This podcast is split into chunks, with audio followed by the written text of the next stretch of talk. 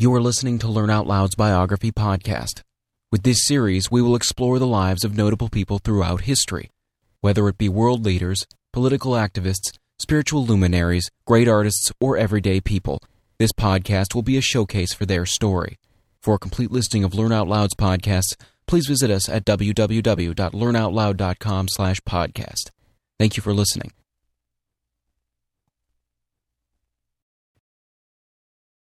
Life of George Washington by Washington Irving. Published in 1859.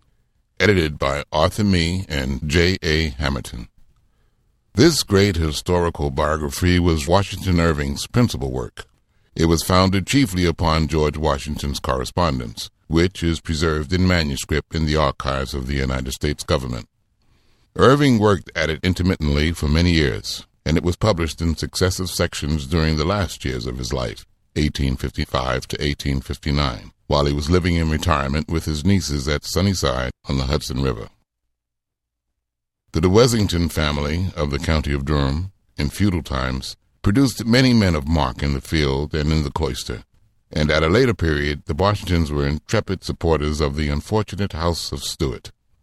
Compromised by this allegiance, two brothers, John and Andrew, uncles of Sir Henry Washington, the gallant defender of Worcester, emigrated to Virginia in 1657 and purchased lands in Westmoreland by the River Potomac. John, who became military leader of the Virginians against the Indians, was great grandfather of the illustrious George Washington. George, born in February 22, 1732, in a homestead on Bridges Creek, was the eldest son of Mary Ball, second wife of Augustine Washington. Two half brothers, Lawrence and Augustine, survived from the first marriage, and Mary had three other sons and two daughters. George received his first education in an old field schoolhouse, taught by the parish sexton. But the chief influences of his boyhood were the morality of his home and the military ardor of the colonists against the Spanish and the French. Lawrence, his eldest brother, had a captaincy in the colonial regiment which fought for England in the West Indies in 1740 and the boy's whole mind was turned to war. His father died when he was eleven years old, and George was sent to live with his married brother Augustine. Here he attended school, was eager in the acquirement of knowledge, and became expert in all athletic exercises. He very nearly entered on a naval career, but at his mother's earnest entreaty renounced the project, and returning to school, studied land surveying. Lawrence, his brother, having married into the Fairfax family, George came under the notice of Lord Fairfax, owner of immense tracts of country, who was so pleased with the lad's character and accomplishments that he entrusted him with the task of surveying his possessions. At the age of sixteen, George Washington set out into the wilderness, and acquitted himself so well that he was appointed public surveyor. He thus gained an intimate knowledge and of the ways of the Indians. The English and French governments were at this time making conflicting claims to the Ohio Valley, and their agents were treating with the various Indian tribes. At length, the French prepared to enforce their claim by arms, and Washington received in 1751 a commission as adjutant general over a military district of Virginia. In October 1753, he was sent by Governor Dinwiddie on a mission to the French commander, from which he returned in the following January. And his conduct on this occasion, when he had to traverse great distances of an unknown forest at midwinter, and to cope with the craft of white men and savages alike, marked him out as a youth fitted for the most important civil and military trusts. Conflicts with the French Washington was for the first time under fire in April 1754 when he had been sent as second in command of the colonial forces to take charge of a fort on the Ohio. He fell in with a French party of spies, whom his small force, with Indian assistance, put to flight. His fort, named Fort Necessity, was defended by 300 men, but was attacked in July by a greatly superior force of French and Indians, and Washington had to capitulate, marching out with the honors of war. When it was determined the same autumn by the governor and the British Secretary of State that the colonial troops should be reduced to independent companies so that there should no longer be colonial officers above the rank of captain, Washington, in accordance with the dawning republicism of America, resigned his commission and settling at Mount Vernon prepared to devote himself to agriculture. But in 1755, General Braddock was sent out to undertake energetic operations against the French, and Washington accepted the general's offer of a position on his staff. It was now that the eminent Benjamin Franklin did such great service to the British arms by organizing transport, and listened with astonishment to Braddock's anticipations of easy victory. On July 9th, Braddock's force was utterly routed by the French and Indians, and the general himself was slain. This reverse did away with all belief throughout the colonies in the power of British arms and prepared the way for the independence that was to follow. On August 14th, George Washington was appointed to the supreme command of the Virginian forces, with his headquarters at Winchester, and was occupied in the defense of a wide frontier with an insufficient force until the expedition against Fort Duquesne in 1758, when he planted the British flag on its smoking ruins and put an end to the French domination of the Ohio. His marriage to Mrs. Martha Custis, a young and wealthy widow, was celebrated on January 6, 1759. He took his seat in the House of Burgesses at Williamsburg and established himself at Mount Vernon to develop his estates. A large Virginia estate in those days was a little empire. The Dawn of Independence the definitive treaty of peace between France and England was signed at Fontainebleau in 1763, but the tranquility of the colonies was again broken by an Indian insurrection known as Pontiac's War. Washington had no part in its suppression, but he was soon to be called again to the defense of his country. He was in his place in the House of Burgesses on May 29, 1765, when the claims of Britain to tax the colony were first repudiated and it was declared that the General Assembly of Virginia had the exclusive right to tax the inhabitants, and that whoever maintained the contrary should be deemed an enemy to the colony. These resolutions were the signal for general applause throughout the continent.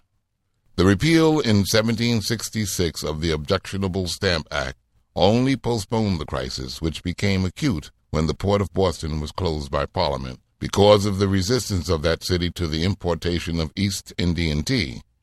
A general congress of deputies from the several colonies was convened for September 5, 1773, at Philadelphia, in which Washington took part, and a federal union of the colonies was then established. The English commander, General Gage, struck the first blow against popular liberties in the engagement at Lexington, April 18, 1775 and on June 15th, Washington was unanimously elected Commander in Chief of the American forces. Two days later was fought outside Boston the heroic Battle of Bunker's Hill, and on the 21st, Washington set out from Philadelphia to the seat of war, where he had laid a strict siege about Boston, with a view to forcing the British to come out. An English ship having bombarded the American port at Falmouth, an act was passed by the General Court of Massachusetts, encouraging the fitting out of armed vessels to defend the coast of America, and granting letters of marque and reprisal. In October, a conference of delegates was held with regard to a new organization of the Army, and a new force of 22,000 was formed, every soldier being enlisted for one year only. Montreal had been captured by an American expedition, and Washington was now looking forward to equal success in an exhibition against Quebec. He was further encouraged by the capture by one of his cruisers of a brigantine laden with munitions of war, including a huge brass mortar. His wife joined the camp before Boston, and the eventful year was closed with festivities. But the gallant attempt on Quebec, in which Montgomery fell, was frustrated, and the siege of Boston dragged on uneventfully until the Americans, in March, seized Dorchester Heights and made the town no longer tenable. On the 17th, there were in Boston Harbor 78 ships and transports casting loose for sea, and 12,000 soldiers, sailors, and refugees hurrying to embark. The flag of 13 stripes, the standard of the Union, floated above the Boston forts after 10 tedious months of siege. The eminent services of Washington throughout this arduous period, his admirable management by which, in the course of a few months, an undisciplined band of husbandmen became soldiers, and were able to expel a brave army of veterans commanded by the most experienced generals, won the enthusiastic applause of the nation. A unanimous vote of thanks was passed to him in Congress. Declaration of Independence Dispatches from Canada continued to be disastrous, and the evacuation of that country was determined on in June 1776. The great aim of the British was now to get possession of New York and the Hudson and to make them the bases of military operations. While danger was gathering around New York and its inhabitants were in mute suspense and fearful anticipations, the General Congress at Philadelphia was discussing with closed doors the greatest question ever debated in America. A resolution was passed unanimously on July the 2nd that these united colonies are of right ought to be free and independent states. The 4th of July is the day of national rejoicing, for on that day the Declaration of Independence, that solemn and sublime document, was adopted. Tradition gives a dramatic effect to its announcement. It was known to be under discussion, but the closed doors of Congress excluded the populace. They awaited in throngs an appointed signal. In the steeple of the State House was a bell, bearing the portentous text from Scripture Proclaim liberty throughout all the land unto all the inhabitants thereof. A joyous peal from that bell gave notice that the bill had been passed.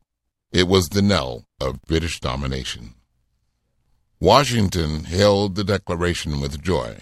It was but a formal recognition of a state of things which had long existed, but it put an end to all those temporizing hopes of reconciliation which had clogged the military action of the country. On July the 9th, he caused it to be read at the head of each brigade of the army.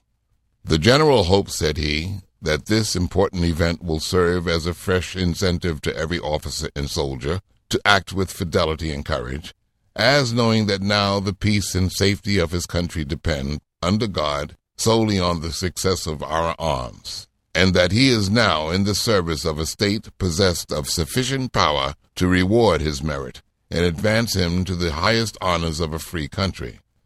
And again, the general hopes and trusts that every officer and man will endeavor so to live and act as becomes a Christian soldier, defending the dearest rights and liberties of his country.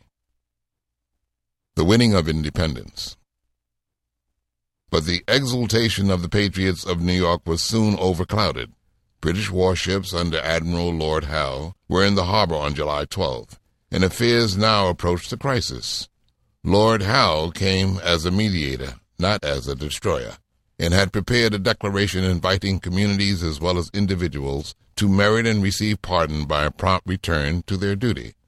It was a matter of sore regret to him that his call to loyalty had been forestalled by the Declaration of Independence. The British force in the neighborhood of New York under General Howe, brother of the Admiral, was about 30,000 men. The Americans were only about 20,000, for the most part raw and undisciplined, and the sectional jealousies prevalent among them were more and more a subject of uneasiness to Washington. On August 27th, the American force was defeated with great loss in the Battle of Long Island, and was withdrawn from the island by a masterly night retreat. This led to the loss of New York and the Hudson River to the British. Reverse followed reverse. Washington was driven by the British arms from one point after another. Many of the chief American cities were taken, and on September 26, 1777, General Sir William Howe marched into Philadelphia and thus occupied the capital of the Confederacy. But Washington still maintained his characteristic equanimity. I hope, he said, that a little time will put our affairs in a more flourishing condition. This anticipation was soon to be fulfilled. General Burgoyne had been advancing from the north with a large force of British and Hessian troops, but was compelled by General Gates, with a superior American force, to capitulate on October 17, 1777. By this capitulation, the Americans gained a fine train of artillery, 7,000 stand of arms, and a great quantity of clothing, tents, and military stores of all kinds and the surrender of Burgoyne struck dismay into the British Army on the Hudson River. But the struggle for independence was still to continue for four years of incessant military operations, and it was not until the surrender of Yorktown on October 19, 1781, by Lord Cornwallis, that Britain gave up hope of reducing her rebel colonies. When the redoubts of Yorktown were taken, Washington exclaimed, The work is done, and well done. A general treaty of peace was signed in Paris on January 20, 1783, and in March of that year Sir Guy Carleton informed Washington that he was ordered to proclaim a cessation of hostilities by sea and land. On April 19th, the anniversary of the Battle of Lexington, thus completing the eighth year of the war, Washington issued a general order to the Army in these terms The generous task for which we first flew to arms being accomplished, the liberties of our country being fully acknowledged and firmly secured, and the characters of those who have persevered through every extremity of hardship, suffering, and danger being immortalized by the illustrious appellation of the Patriot Army, Nothing now remains but for the actors of this mighty scene to preserve a perfect, unvarying consistency of character through the very last act, to close the drama with applause, and to retire from the military theater with the same approbation of angels and men which has crowned all their former virtuous actions. Writing on June 8th to the governors of the several states, he said, the great object for which I had the honor to hold an appointment in the service of my country being accomplished, I am now preparing to return to that domestic retirement which, it is well known, I left with the greatest reluctance. A retirement for which I have never ceased to sigh through a long and painful absence, and in which, remote from the noise and trouble of the world, I meditate to pass the remainder of life in a state of undisturbed repose. The Years of Peace Washington returned to Mount Vernon on Christmas Eve, 1783, and busied himself with the care of his estates. He had never ceased to be the agriculturist. Through all his campaign, he had kept himself informed of the course of rural affairs at Mount Vernon. By means of maps on which every field was laid down and numbered, he was enabled to give directions for their several cultivation, and to receive accounts of their several crops. No hurry of affairs prevented a correspondence with his agent, and he exacted weekly reports. He now read much on agriculture and gardening, and corresponded with the celebrated Arthur Young, from whom he obtained seeds of all kinds, improved plows, plans for laying out farmyards, and advice on various parts of rural economy. His active day at Mount Vernon began some time before dawn. Much of his correspondence was dispatched before breakfast, which took place at half past seven. After breakfast, he mounted his horse and rode off to various parts of his estate, dined at half past two. If there was no company, he would write until dark, and in the evening he read or amused himself with a game of whist. The adoption of the federal Constitution opened another epoch in the life of Washington. Before the official forms of an election could be carried into operation, a unanimous sentiment throughout the Union pronounced him the nation's choice to fill the presidential chair. The election took place and Washington was chosen president for a term of four years from March 4, 1788. An entry in his diary on March 16 says, I bade adieu to Mount Vernon and to domestic felicity and with a mind oppressed with more anxious and painful sensations than I have words to express, set out for New York with the best disposition to render service to my country, in obedience to its call, but with less hope of answering its expectations. The weight and influence of his name and character were deemed all essential to complete his work, to set the new government in motion, and conduct it through its first perils and trials. He undertook the task firm in the resolve in all things to act as his conscience told him, was right as it respected his God, his country, and himself. For he knew no divided fidelity, no separate obligation. His most sacred duty to himself was his highest duty to his country and his God. His death took place on December 14th, 1799. The character of Washington may want some of the poetical elements which dazzle and delight the multitude, but it possessed fewer inequalities and a rarer union of virtues than perhaps ever fell to the lot of one man.